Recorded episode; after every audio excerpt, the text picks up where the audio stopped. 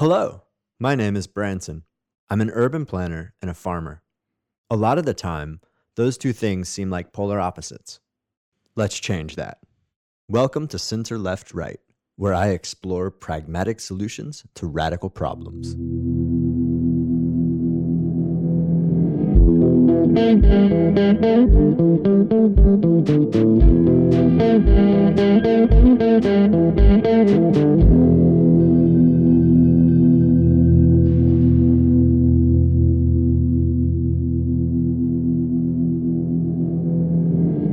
Start off, I'm pondering the question what can a city do to close the loop between growing and wasting food?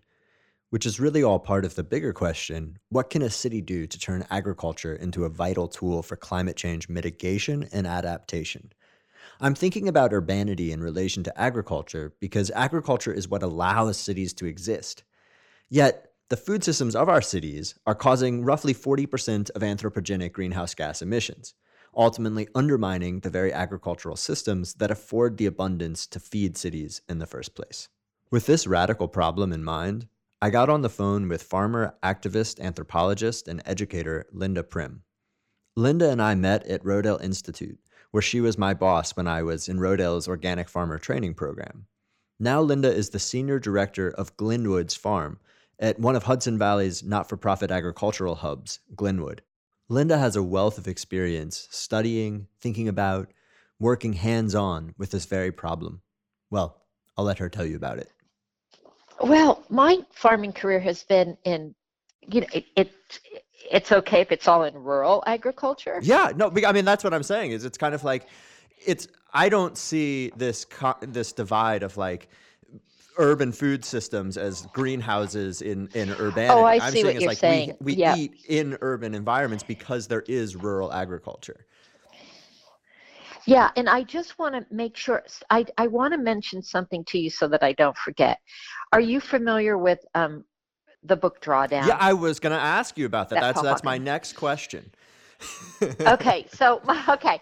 So um, I'm right. I just grabbed it and opened it to reduce food rate That- waste. that's Um, literally what I'm talking about right here. That's the whole Okay, project. So yeah. And so, so the thing is that, well, I have the book because I'm going to. So there's this drawdown New York City kind of extravaganza going on, and I'm the keynote. So basically, my boss, um, Kathleen Finley, is going to interview me about farming for resilience and in, in a changing climate and you know renewable energy on the farm and things like that um, and that's and so rather than my giving a presentation she's so maybe this is good practice for me. yeah, it's like a little um, warm up round. a little warm up so um so basically my my background history na- is that i started as an ethno in ethnobotany cultural ecology and looking at food production systems um, which included both growing and gathering food for you know my work began in the southwest. And my interest i had a national science foundation undergraduate fellowship to look at the keys for sustainability in traditional agriculture systems. And so i started kind of at this pot creek site which was was the ancestral site to taos pueblo. So there were these pit houses and associated fields. And so it's kind of like looking at the most minimal use of the landscape for food production with like basically zero waste, zero energy except for human calories, and um, just th- this maintenance of of the genetic diversity necessary to that that was basically as long as you could keep the genetic diversity going you could continue to produce food. And the distribution was pretty much no miles. So um, By that by that you mean so you're looking at systems that were so like minimalistic. So by that you it was, mean it's you know- almost like subsistence. I mean people feeding themselves or, or it's subsistence. It's subsistence. It's basically subsistence. But one of the places where i work that sort of then made me realize like what what we think of as subsistence which is like grubbing out a you know a food production or a livelihood from like scratching the earth kind of impression or very poverty type impression um, is that and and actually my colleague OJ Locke and I always used to like refer to this kind of agriculture I'm going to describe as high level subsistence. Because then I worked so then I went to um, I realized after I did my field work in anthropology that I didn't really want to continue in academics. I wanted to do, I wanted to farm basically. I think I always wanted to farm, but I really wanted to farm. I really wanted to put my boots on the ground and and really be involved in and not just like studying this but doing it. So anyway, at some point I went so I get to the High Desert Research Farm at Ghost Ranch and we were looking at so we were really a genetic preservation project mostly for wheat, barley, dry beans, um, staple crops for arid lands. But a lot of our seed, of course, was from the southwest region, like the Teparies, and we were the first project to grow out seeds for Native Seed Search before Native Seed Search really existed as an organization. So when I was doing that, I engaged with this anthropologist, Dr. Florence Hawley Ellis, who was working at Zia Pueblo.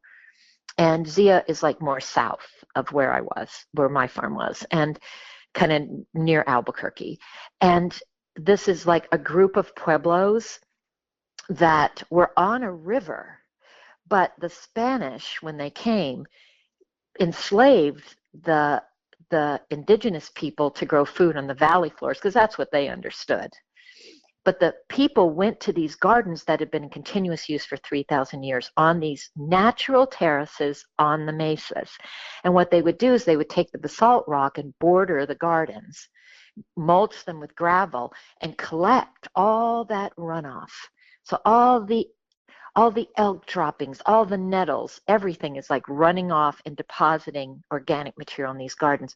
And there were 500 acres Branson, of these gardens. And that was like, okay, this is not like what we usually think of as subsistence. This is feeding a lot of people. That's this abundance. is feeding communities of people. This is producing enough corn for trade.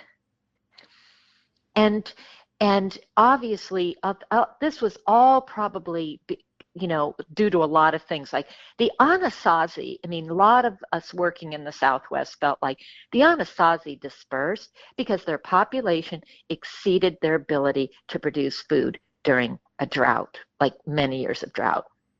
Hmm. Because, and then they dispersed, and that kind of knowledge of growing food dispersed with them. And so that's, I feel like we came from a place where people had the capacity to feed large populations like the Zia they were because they were hiding all this from the Spanish had no idea about these gardens apparently. People were like store they had corn storage up there. They had like manos and metates to process the corn. So this wasn't just oh we we scratch out a little garden in the earth which is what the pit houses were where my my work kind of started these pit houses. But these pit houses were populated probably after the Anasazi had to disperse because their population exceeded their ability to produce food without water hmm. when there was like prolonged drought. That's that's one theory. Some people think there were other pressures like warfare, but I basically, if you look at what's happening now, what happened in Ethiopia in the early 80s, what happened in Syria before the revolution is basically people push the limits to growth.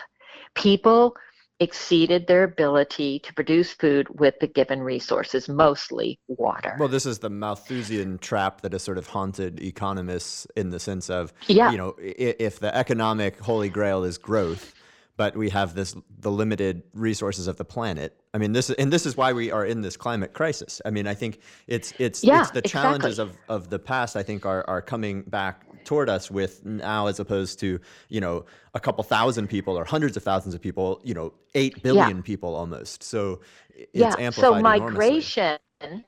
Migration is no longer an adaptive strategy because there's too many people and the competition like really if you like strip away all the politics and stuff swirling around all the things happening in the world right now really what it's coming down to is and like it's no it's like barely talked about. At least not it's not like clearly talked about is is like there's shortages of food there's i mean we've been talking i remember like oj and i in the 80s talking about you know look our ability to distribute food is being basically taken away from us by corporations. They want to control food distribution. And and it has to do with oil and it has to do with transshipping and it has to do with all these things. But they're basically they can control the food supply by controlling distribution. And the less people growing food like empowered to grow food not growing food for corporations. Like you know all, all this right? And so but now really behind all of it food and water are going to be the most scarce commodities on the planet. Right which is and at the same Obviously. time, everybody's going, oh, you know, agriculture is a lot of the reason for, you know, and so, yeah, we need regenerative agriculture because basically, you know, we're not regenerating carbon in the soil. We're not like, you know, we're, we don't have a system that can that can self-regenerate or be self-perpetuating anymore. So, and yet we have all this population pressure. So I feel like that's kind of been what's you know the trail that that I've been on in you know over my career and feeling like you know like in the 80s when I was at Ghost Ranch and doing this work at Zia Pueblo and thinking okay 500 acres that's a lot and all on the nat- all utilizing the natural landscape element. So very energy efficient. But what happened is and why I was involved in this project is because it was a landmark water rights case. Hmm to prove 3,000 years of prior water rights because for 3,000 years the Zia were using runoff capture. And what had happened is like because of deforestation, mostly of these oak forests by the Spanish, and um, you know other and climate change, um, the which the all the elders, you know, when you would talk to the el like I had to give this paper at the American Anthropological Society meeting or Archaeological Society meeting about this project and the elders like sat down with me before I went and said, You have to tell the people that the people didn't do the prayers. They didn't do the ceremonies. The rain stopped coming. The run up the, the rain that fed our fields stopped coming. And we were so we're no longer able to grow food in that way. And they weren't like that wasn't some like warm and fuzzy thing. They were basically saying we have abused our privilege you know? We haven't you know that's that's how they would say it. You know the people didn't say the prayers the people didn't say that. The people are washing their cars the people are deforesting. The people are and and they they realized you know so these were people who were in their 70s and 80s you know in in the late 1980s and early 1990s when I was doing this work. And they they already they could see it coming. They already understood that climate change was happening. And there were all kinds of like you know i heard all kinds of things that were these indicators that they saw this coming.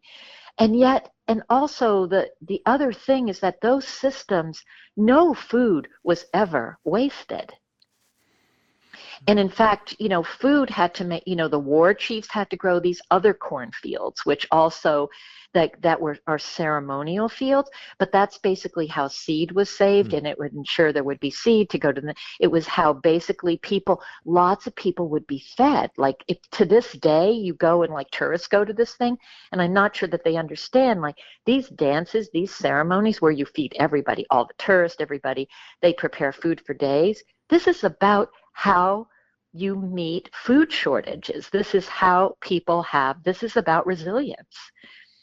Like people will be fed.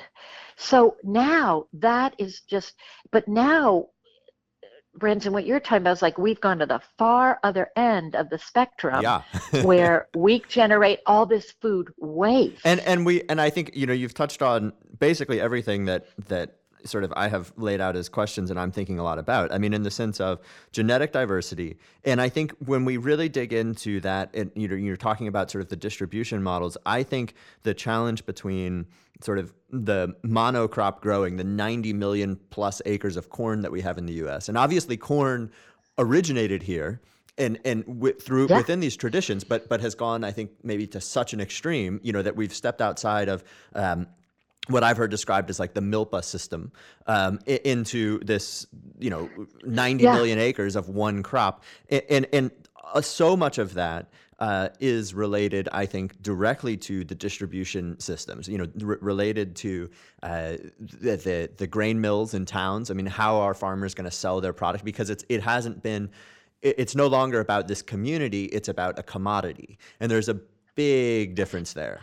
Um, community being the key word. Yeah. It's the community thing, right? And so, you know, so I even think about my the town where my farm was in Dixon, New Mexico, It's that whole Embudo Valley. But it goes all the way from like this region called um, the the kind of um, there's basically like three watersheds that kind of connect and dump into the Embudo. Embudo means funnel.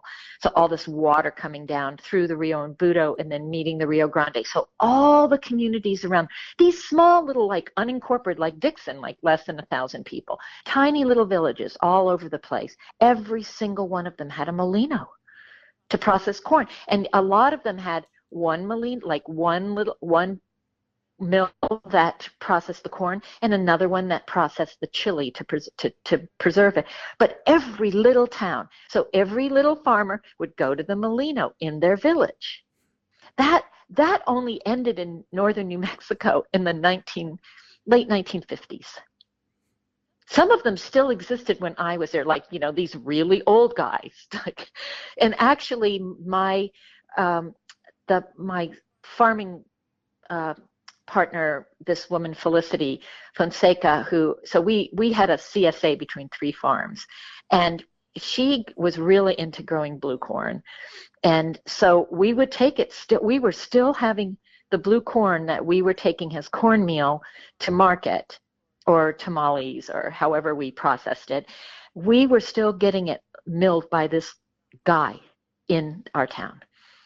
When he died, nobody else really knew how to run the mill. And it's just like that's kind of when you think about it, like this whole industrialization thing, this whole commodification thing, it started in the Midwest, certainly early, but really, I feel like, Branson, it's like a blip in human history compared to how much history there was where agriculture was family farm based even in the Midwest. Well, I mean, that's in many ways that's very ho- hopeful because I mean, and and I, I kind of feel that that's the attitude we have to take is that you know in over this the geological time frame of history we're talking about a, basically a hundred year period where we've really screwed up. Um, which in the geological yeah, time frame yeah. doesn't even show up. Um, but the question is, have we screwed up so badly that we can't fix it? Um, and and and are we going to act fast enough to um, bring back some of these? I mean, I don't even know if it if if it really is bringing back because I think the population pressures you talk about, I don't know how it fits into that system because you're right to say that it, this there's not a migratory fix really, um, and so it I think it's a little bit of Eh, something I'm very curious about is, you know, where is the balance of understanding these traditional systems? I think part of those traditional systems might be the economic systems, might be the value of community, but then also understanding, okay, what have we gained actually through some of this technology in the sense of you talk about keyline design? I mean, what what if what yeah. if that becomes more of a possibility, not only because of of the equipment, but also because of the digital mapping? You know, the ability to actually do yeah. this highly accurately um, and be more efficient in that regard. Uh, so it's not sort of a guess and yeah. check game. It's like, well, we know exactly every single tiny variation in the field. Right, and for me, like I came from the West, you know, where like keyline was the difference between you know ranchers and and in eastern New Mexico and, and Texas being able to have water for their livestock and not having water for their livestock, or in Vermont where you know this this in you know in the aftermath of Irene, it's like we figured out how to use the key line to drain soils that otherwise would never drain. And and so I feel like now I'm in a place where I got here and it's like we have a key line, but on so many like to me, that's a really like we hacked one at the at Native Seed Search. We hacked a roller crimper, we hacked a keyline, you know, because we couldn't afford the tools. And now I'm on farms like like this farm has a yeoman's keyline plow. It sits parked somewhere until I so I never got to do a keyline like kind of a I wanted to do a primer with you guys and even if we didn't get to use it to say cuz you I'm mentioning this because I can you you know Yeoman came up with a pretty foolproof system that even with a bunyip leveler like one of those water levels you could figure out the key point and do a pretty accurate keyline design. And that's the thing. We if the true mark of resilience, I think, Branson, is can we use these tools at every single level? Like, what if people don't have access to a laser level or GIS, you know, drone mapping or whatever? You could still you could still implement, you could still use the basic concept to use the tool. So I do feel like something like a key line, yes, it required steel. Yes, yeah, but it's like a forever tool if you maintain it. And it doesn't, it's not a tool that requires, yes, it requires a pretty powerful tractor. But it's not a tool that you're using like every time you work a field. Maybe use it once a year, maybe use it every three years. I mean, I feel like we should be looking at the technology, like what is the appropriate technology? Well, so just to, ba- to back up a, a, a, touch, can you just explain um, in, you know, a, as sort of simplistic terms as possible, I guess, the philosophy behind the keyline plow, for instance? Okay, so it's basically a subsoiler in its most, you know, elemental sense. It's a subsoiler. It's a subsoiler that by its design can go very, very deep, but it doesn't turn soil over. And the concept of key lining is to align with the contours or sometimes slightly off contour and also to find these key points. If you're interested, I'll send you this like very brief primer that I put together. But it's like you find this key point and what you're basically doing is opening up that subsoil so that water can move laterally because water will tend to move laterally before it will move down and guide because water is underground and it's moving water is in a natural system is moving under under under the sub in the subsoil through the subsoil. And and that's what yeoman figured out so so when you're he, when you're when you're it's it's not about getting water on the surface to penetrate so much as it's it's actually looking at the subsoil water movement and being able to put that yeah. into little channels so you can actually pull it across your field as opposed to just yeah. sort of filtering down the lowest points of the field and not being yes, accessible to crops. Because you want it to like spread out because water will spread. I remember, and I can't remember who was, I know she's, This was a long time ago at a BD conf, at a biodynamic conference. And this brilliant woman was who like no one was really listening. She was really elderly and she kind of talked slowly and everything. But one thing she said, it was like it was like one of those moments where like a light went on for me, and suddenly like she was illuminated, her words were illuminated. She was saying, "Water will move horizontally before it moves vertically," and I'm like, "Of course." Because water is just like you want sometimes to drain a soil you need that water to go down into the subsoil but because of soil compaction um, and things like that that isn't happening anymore or like in vermont after irene the soil was so saturated that the water just it just was like it could only sort of like percolate in the surface. And and so how did to you make even get it tractors down oh it was challenging. It was really you know when the water subsided it was challenging.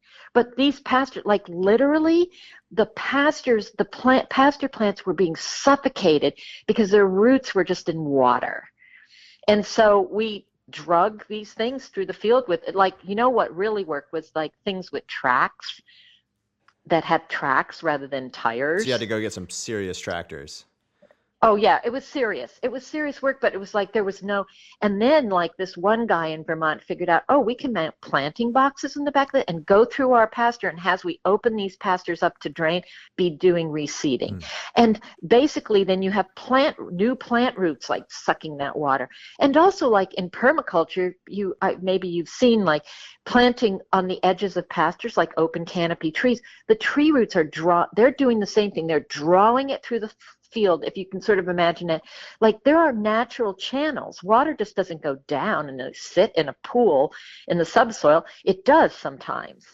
Like there's literally something called sub irrigation but what you want to do what yeoman figured out is you can pull that water. You can create channels and that'll like open up the flow of water at the subsoil level and then the it'll uh, that water will then you know be absorbed if in the soil structure as it as it moves. And that's and and people in you know, like these ranchers in texas have actually found key points like in valleys so that they can channel the water to an irrigation to like a watering hole Well, I'd- for You know, I'd sort of seen this in, in permaculture classes, but I, I never fully understood that it was actually about the horizontal movement of water and not the vertical movement. yeah, I always thought it was yeah. about water penetration Yeah. of the soil. So that, Yeah. for me, what you've just explained is kind of like mind shifting um, because I mean it really makes a lot of sense now um, and and why that's So, different from just yeah. you know your but standard I subsoiler. think it's like yeah, but I think it's like so.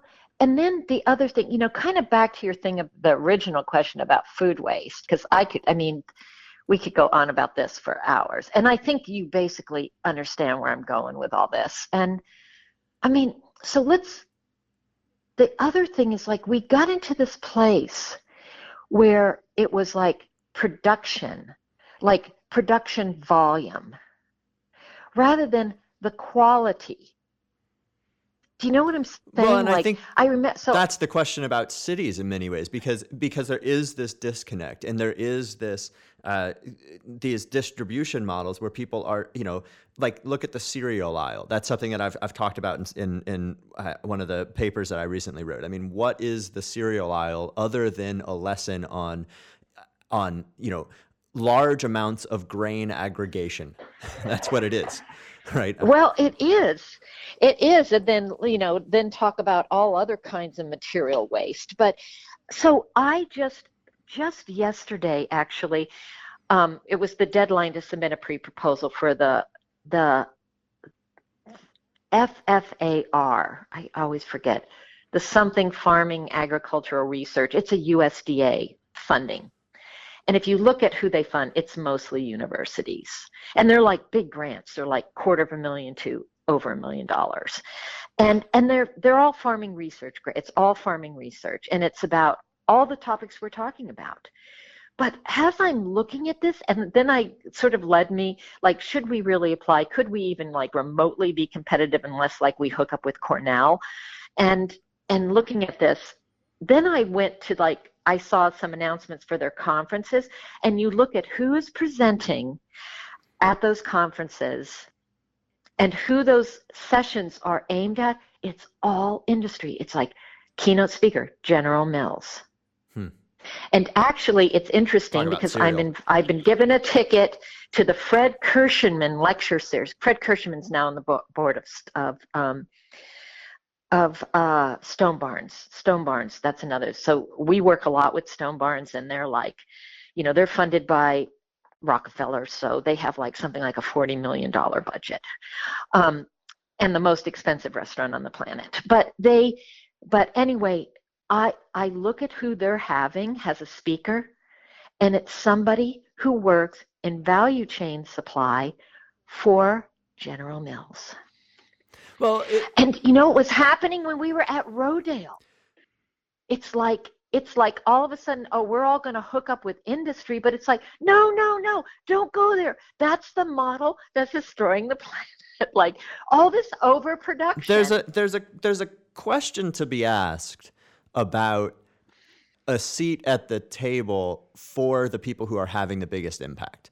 Because realistically, you know, General Mills decisions in their sourcing and supply chain, or whatever other Nestle, whatever other large company we're talking about, their supply chain is so big that if we're if if they make marginal shifts, and I'm not necessarily arguing for this approach. I'm just saying you know, I think this is the philosophy behind it. That if they make marginal shifts, yeah. that adds up to more of an impact than 10 CSAs could ever have right? And or however many you know small farms. And and just in the sense of you know they're talking about trillions of dollars and hundreds and hundreds if not tens of thousands of farms. Um, and so it, the you know for them to say okay we're going to be you know organic or whatever the case might be in 10 years from now is a on the big picture scale of things, a sizable shift in terms of chemical usage and all of these things that adds up far beyond what a,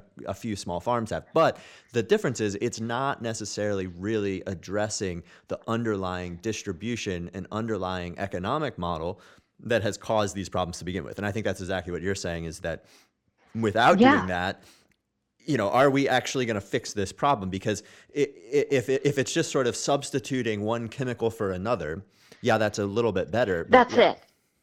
To me, well, yeah, it is a little bit better. I mean, I quit being an, you know, for 12 years I was an an inspector, and I was an inspector only in like maybe the first year or so of under the NOP. I was really like not one of the people who thought we should go to the NOP, but that have it, you know, be a federal regulation because it's kind of where we are today. But that that was inevitable because that would open the door. It did. It opened the door for the corporate entry into, or for the entry of industrial agriculture into organic.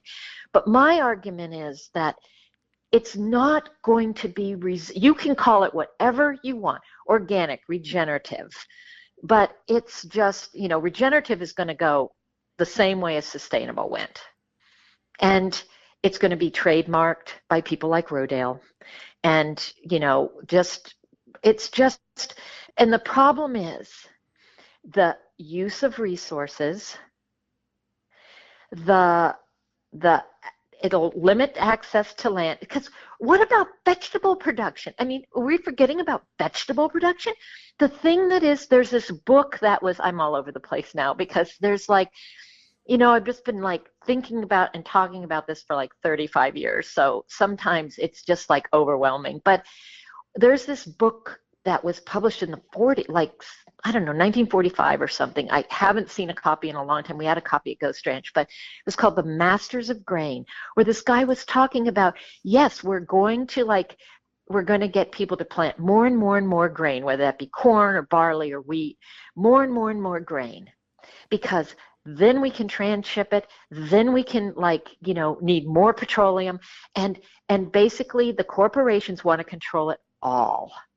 They want to control the land the growing and production the distribution all of it. Well and actually that's what's happening. Yeah. And then we're going to turn it into cereal and flood the shelves and and and make people have low nutrition because they aren't eating a balanced diet and it's a grain driven diet. And and it's just like i feel like now we're starting to see you know all these illnesses that are you know vague. Like you know everybody isn't celiac let's face it but why is there so much sensitivity you know all of it is kind of now getting to a place where then that drives the the medical industry. Now now you're seeing like the the doctors which is a good thing in a lot of ways all these physicians wanting to get into you know nutrition it's like oh well when did you wake up that you know nutrition is our medicine? Like but it's all driven by this sort of corporate industrial kind of economy. And the what i would argue is like it's not resilient because it's on such a large it's a mass scale it's monocropping it's limiting diversity um, and if there is a disease, if there is a transportation you know anything the climate now is is is interfering with distribution systems. Like we don't even like talk about the relationship between transportation and agriculture. Rarely do you see anybody talk about that. Arrow did a brilliant study in the early 90s about like tra- the impact of transportation on agriculture. And and like with climate change we're going to see those distribution systems. We're going to see you know where farmers can't get in their fields to plant these mass amounts of crops. But but on a small farm, if you're a little CSA or a small farm, yeah, you're struggling because the economic model doesn't really work for you. But on the other hand, you can adapt. So let's let's talk about the little CSAs in the small farms. So in your experience, you know, what are the different outlets for a small farmer in terms of sales? Because all of this is is I think really important. We know that small farms are critical to this conversation. I believe that, and obviously you believe that. Um, but it doesn't really do any good if those small farms are going under financially. Um, and so, what are the distribution models, and what has your experience been in terms of how different distribution models, farmers markets, restaurant suppliers, wholesale, CSAs, yeah. affect farm planning? You know, the the actual harvest and processing, and and ultimately the bottom line for a small farm financial. Okay, so I'm going to somewhat frustrate you, okay. and it, I am a little bit because in my, you know, so here's where I am with the answer to that question, just to be like completely honest and transparent.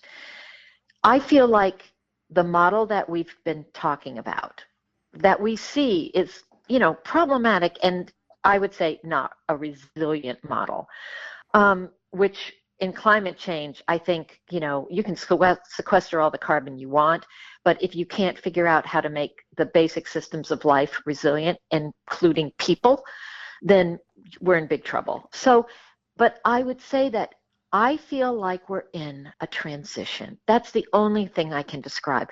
Like we know that this other model, we went too we went too far in many ways.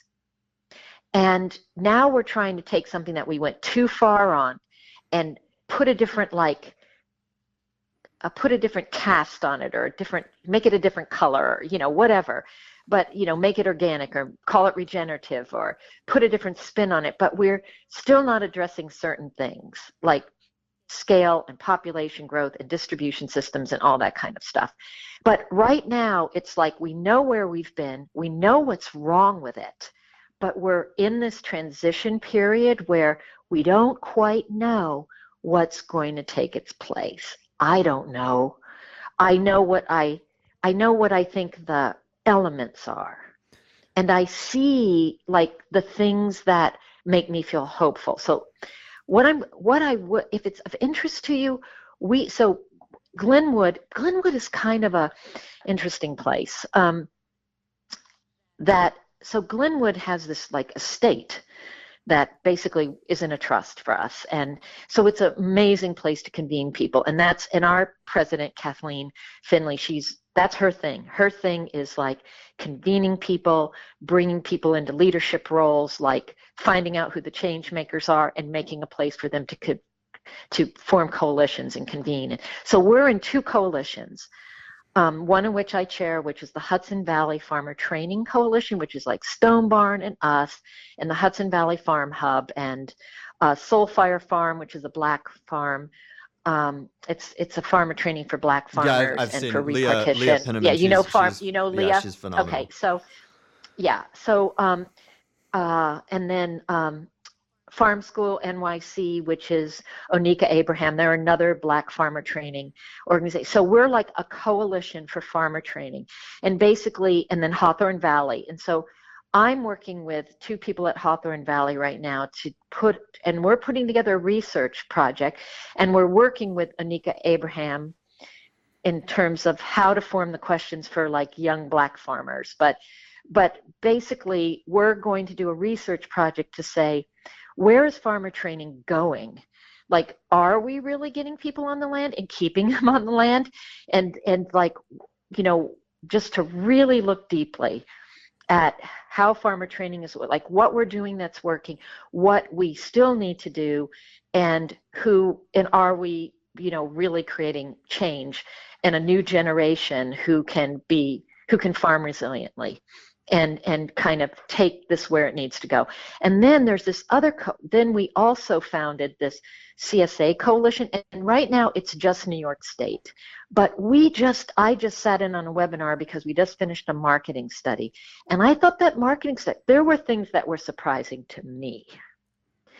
And and like in terms of like we haven't even touched the population who we that most of the population still doesn't have a clue what CSA is.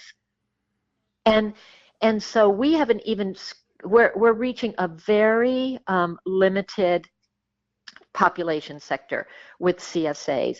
But the but what did come out of this study is that most people think of it as their primary source of vegetables before they shop anywhere else.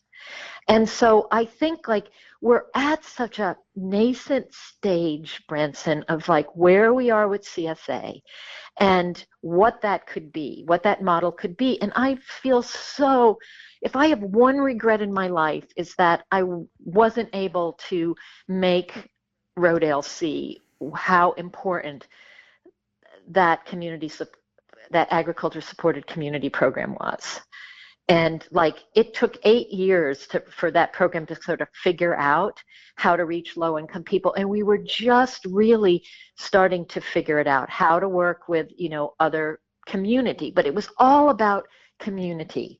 And and i do think that's kind of you know, it almost feels corny to say it, but I do feel like it is about community. That's that's something you can't grow small scale agriculture and justify it or or in, or basically explain its impact without talking about community because that's how we impact the food system by creating these communities and people have said it for years and different I wrote an article about it like in years and years ago 20 years ago like like about food sheds, like a concept that actually was created like in the 50s. And I still and there was this huge study all the all the international churches like got put money into this FAO study that that was very in depth, very scientific. I think it took like 8 or 9 years to complete. And basically their recommendation was the only way you were going to feed the world was through agroecology and community-based agriculture. And this was like top scientists, top researchers, like really scientific, like social science, like soil science, everything was in this study. And how many people even know that study exists? Because that recommendation was not really what, you know, certainly corporations and you know they they weren't funding it and they they that doesn't support their take but i i want i guess i'm just saying like i think we're in a very we're in a transition. It's really nascent. We have some pieces of the puzzle but like where is it all going so i want to get with that i want to get a little bit technical um, just sort yep. of just to focus on on what i think yep. might be yep. one sort of policy vision to maybe give it a little shove um, so something that i'm thinking a lot about is you know we do have this food waste problem um, and yes. we also have this issue of how we're changing local food systems and building communities so yeah. I've sort of laid out in, in a paper that I've recently written um, and, and been thinking a lot about this concept of connecting food waste in as compost for smaller farms basically looking at that expense. And obviously yeah. you can produce compost on farm but if you're looking at buying compost um, you know as a as a farm input uh, for a smaller farm that can yeah. be expensive. If you're looking at a larger farm system that's attempting to transition to more ecological farm systems that might be an expense that they're not really able to bear you know if you're talking yeah. about a 500 acre farm or something that's that's going to get really expensive really quick. Um, yeah so looking at sort of municipal subsidized compost, I think, you know, within the compost models, you have New York City, which is basically they're going to give it away for backyard gardeners. You have uh, yeah, uh, San yeah, Francisco, which first, is going to yeah. sell it through their for profit uh, partner, Recology. And Recology does great things, but it's a commercial venture. And and yeah. so it's, you know, they're coming in at pretty low prices. You know, it's like $7 to $10 per cubic yard, which is relatively inexpensive. But nonetheless, that's a lot more money uh, than you know a, a if you're putting 30 cubic yards of compost on a field on an acre, you know that that Yeah. starts to add up really quick across dozens of acres. Yeah. Um, so looking at what you know, could municipalities, if they're collecting this food waste, if they're composting this food waste, could they give it away for free for farmers? I think makes a lot of sense. I'm curious if you think that makes sense, and I'm also curious if you could explain like what is the value of compost within a farm system, within these this sort of Yeah. transition um, in looking at soils. Um, uh, Yeah. yeah, Yeah. Yeah. So, okay. So, one, just the first part. I think that's a brilliant idea to give it should be given it should be given away because that would be consistent with the organic the principles of organic or regenerative like you know all those terms to basically close the loop. Like we take it we remove it we put it back. Only we're now doing it it's it's like across the rural urban divide however you want to define that. You know what i mean? But it's like coming off it's feeding people it's going back. But because of the scale of that i do feel like it's a political social economic kind of it, it's going to require that. It's going to require like more than municipal kind of it's it's how am i trying to say this? Just because of the scale of it i think it has to be um, I, I guess we have to have more we have to have policies. And and they have to be like supported at the municipal level the state level and even at the federal level. And if you look at rec- i mean I, i'm assuming like you're somewhat modeling this after how we got so many cities and states to adopt recycling. It's going to be kind of the same thing. Yeah, I mean the the major difference is that recycling on the back end is actually a commercial venture, right? It's this selling that it's selling plastics onward to somebody else who's gonna who's gonna transform. it. Right. I think the the the, the But I guess that's why I'm saying I feel like it has to almost be like a socioeconomic, political, well, I think politically driven I, I think it basically, I mean, the way that I envision this, you know, coming out of this community planning master's program here is saying, okay, I'm a municipality. I'm looking at climate change. Uh, like I've run on this as a platform that I'm going to make my city green. So there's a couple of ways of doing that. On the surface level, there's we're going to improve public transportation and all of that. That's great, but it's not getting at the frankly the largest consolidated source of Yeah. climate change, which is uh, you know agriculture.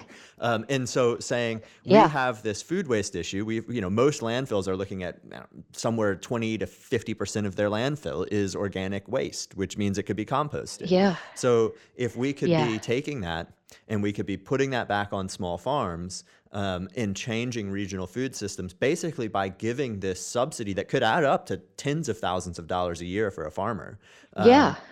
that Yeah. really I, I'm seeing that as a municipal policy that could, you know, a mayor slash city council could just say, all right, we're going to have this collection program. We are not going to get money out of this. This is an investment f- that the city is making. Um, and it's as simple as that. We're just investing here. Um, and then we're, you know, that's so that's how I, it's an investment in fixing our climate crisis. That's how I view it. Um, Yeah, and I I think it's like saying like I like to say to when I'm a consultant or to beginning farmers like the biggest investment you're going to make in this farm is your soil. It's like the most important investment. It's not like it's very hard to put value on it, but it's definitely like without it you can't create value. So I think that's a lot and you are more of an expert at this point in regional planning than I am. But I guess that's what I'm saying. I feel like it has to be like politically motivated. And I do feel like, like, I think there, 10 years ago, I wouldn't have said what I just said to you, but I feel like because we have people coming up through the political ranks, like Ocasio-Cortez, you know, like we have people who are going to to sort of understand this conceptually and why it's important. And they can actually envision how it works. But that's that's I think you're on I, I agree and I think it's on the right track, but I think it's going to take something like, you know, I mean, think of the jobs it would create. Well, yeah. I mean, looking at looking at even but it's an invest. We have getting people to look at it has like yeah, to look at it as an investment rather than something that generates profit or you know increases GNP or whatever. Like that's a that's a total conceptual shift.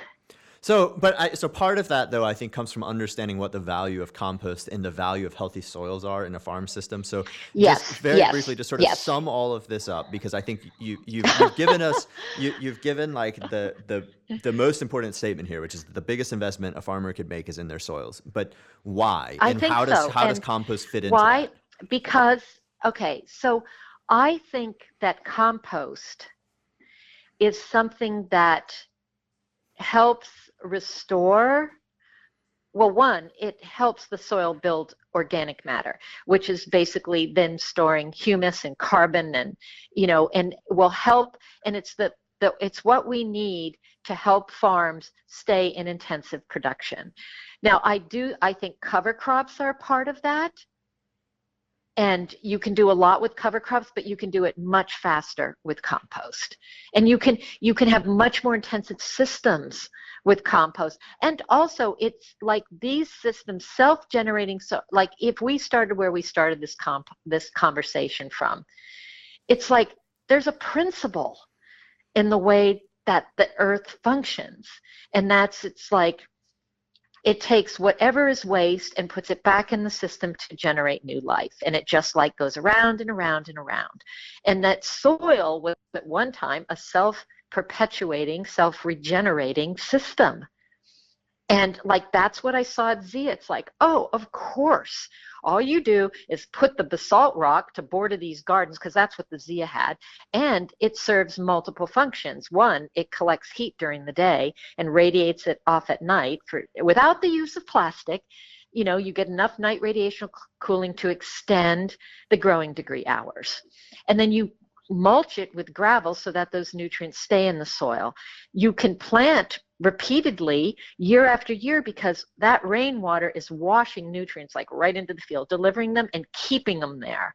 Now, the systems we have for farming now, because we're feeding so many people, is that you have to have some inputs and we don't want you know we know that we've got to even in organic farm we've got to stop mining inputs and transshipping them from other places because it's too energy intensive. And we're mining the earth. And like it's we can't we can't keep doing that. That's not sustainable. So this is something that is sustainable. We generate food waste. We put it back. We generate food waste. We put it back. That is at least mimicking a natural process yeah, I, I mean, and yeah, I mean that's the key thing there. But it's just, you know, it's I, sometimes I get really frustrated listening to like the carbon sequestration arguments because it, it's just we're we're we we're now starting to treat carbon like a commodity and it's like if we could just stop thinking of everything as a commodity like how we're going to make money how we how, how we're going to make money on this. Like i think it's a limiting it's it's limiting of yeah we all have to live but it's like it's keeping us from looking at things because there's always an economic value placed on it which believe me has been my reality you know a good part of my life.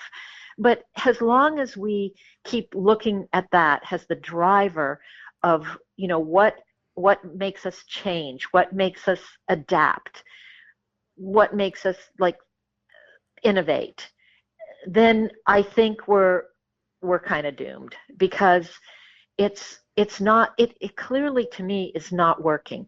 I mean here we are you know in human history so evolved technologically but we still have inequality. We have like classism. We have like in any you know we don't have equal access to opportunity and wealth. Like clearly there's something wrong.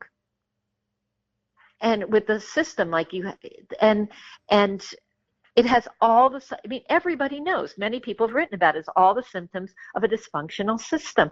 And of course uh, many of our institutions even nonprofit organizations are dysfunctional because they're just the product of, of a dysfunctional universe you know right now. It's like of course. So I think you're talking about something honestly that takes a like we have to start asking the question are we still resilient as human beings? Which means can we adopt can we adopt like in a socioeconomic way can we adopt to having a very you know having our whole society be based on something that serves nature rather than ourselves? Well and i think i think the starting or some economic motive. I think the starting point to that is reframing that agriculture is, or rather reframing what we currently have to, to understand that agriculture is an urban issue. And I think you've you've used the term, you know, the urban-rural divide, and that's a very real thing. We see that playing out politically. We see that, you know, clearly in terms yeah. of just sort of consciousness of where things come from. Um, but I, for me, so many of these issues that we have in terms of judging everything from its economic, financial value, um, and, and, this huge disconnect from its its value to our ecosystem that we are a part of is because we see ourselves functioning as sort of urban beings outside of an ecosystem. And i think you could trace that all the way yeah. back to you know biblical questions frankly. Um, and and yeah yeah. um, you know, Adam and Eve clothing themselves, I would even say, sort of setting one apart from nature. But the as that is playing out now, I think. Oh. I'm Peter Sagal. We will see you. NPR. Sorry, no, I was trying no, to. you're okay. Uh, I don't know how I do that on my computer. I listen to a lot of things on my That's computer. okay. But I, what I was trying yeah. to do is find this article. Did you see the article? Um, do you read the Atlantic? Yeah, yeah, occasionally, yes. So there was an article in their science section about the cataclysm it's called the cataclysmic break that maybe occurred in 1950 but as you get deep into the article it talks a lot about agriculture in kind of geophysical terms. And um, should i send that to yeah, you? Yeah i would love that. It's really good. It's really good. Well so I'm gonna just sort of there, we could talk about this for for days, and and I know and for days. And I, I, I, look forward to um, being closer to the Hudson Valley. Um, I won't be too far from there, about an hour and a half or two hours from where you are currently, so we can get together and continue this. Um, but for the purposes of um, what I'm trying to get across with this this question, yep. I think that the the key takeaways that you've really helped shine a light on and the value of is is this question of you know considering agriculture as part of of the urban equation, and that means looking at distribution systems. That means looking at you know if we're looking at inequality. That starts with our food systems. I mean, how can how can somebody you know work toward better education if they literally can't eat?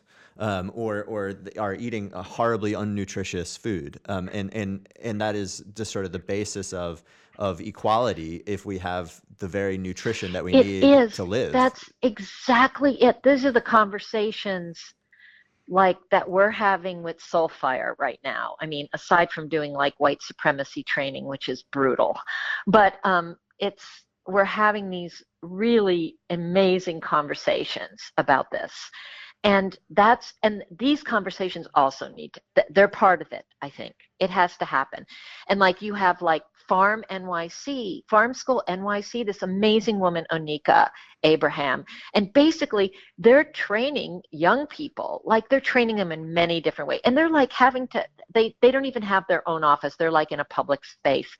But we're trying to figure out how to get those young people onto farms in through apprenticeships and um, I just think that that's that's also part of it. So it's almost like this undercurrent that's happening that has to change our notions of one. We have to get through a lot of like racial and class inequality issues that I think now we're being really forced to confront, and um, you know through through the efforts of of Black people really. And I I think that there's that level and and and like you're saying like really recognizing that um, that there in the same in the same way with the same intensity that there's an urban rural divide. And and it's it's built over time and that we've removed so many people from any connection to the farm which is why i think csa still hold a role. And i do want to tell you something kind of entertaining but also really hopeful is that so i got invited to this dinner at this fabulous um, maybe you've been to it because it's a famous karaoke place called insa. It's a, a thai restaurant called insa and it's in the bronx. No it's in brooklyn. It's in Brooklyn, sorry. And um, anyway, it was this event hosted by Isabella Rossellini. Do you know who she yeah, is? Yeah, actually, she she um she graduated in my graduating class at Gallatin at NYU. Yeah. oh yeah, so I, she I went back. To, we were having. I was having this conversation with her, saying like, she's like, I went back to college at 67 because I wanted to like, you know, I because so she held this event for the American Minor Breeds um, Association to say, you know, it's really important. Like these animals are also a key. These animals who are who can still adapt, just like we have to adapt crops. I I had an amazing. She's a lovely person, and I had an amazing conversation with her. And and I do. So I feel like those things give me hope because people are having their eyes open to like to that we have to address this on the level of biodiversity. We have to, un- unlike social and racial equality, we there's so many levels. But I do feel like there's an undercurrent, and it's it is going to require. I I really think it's going to require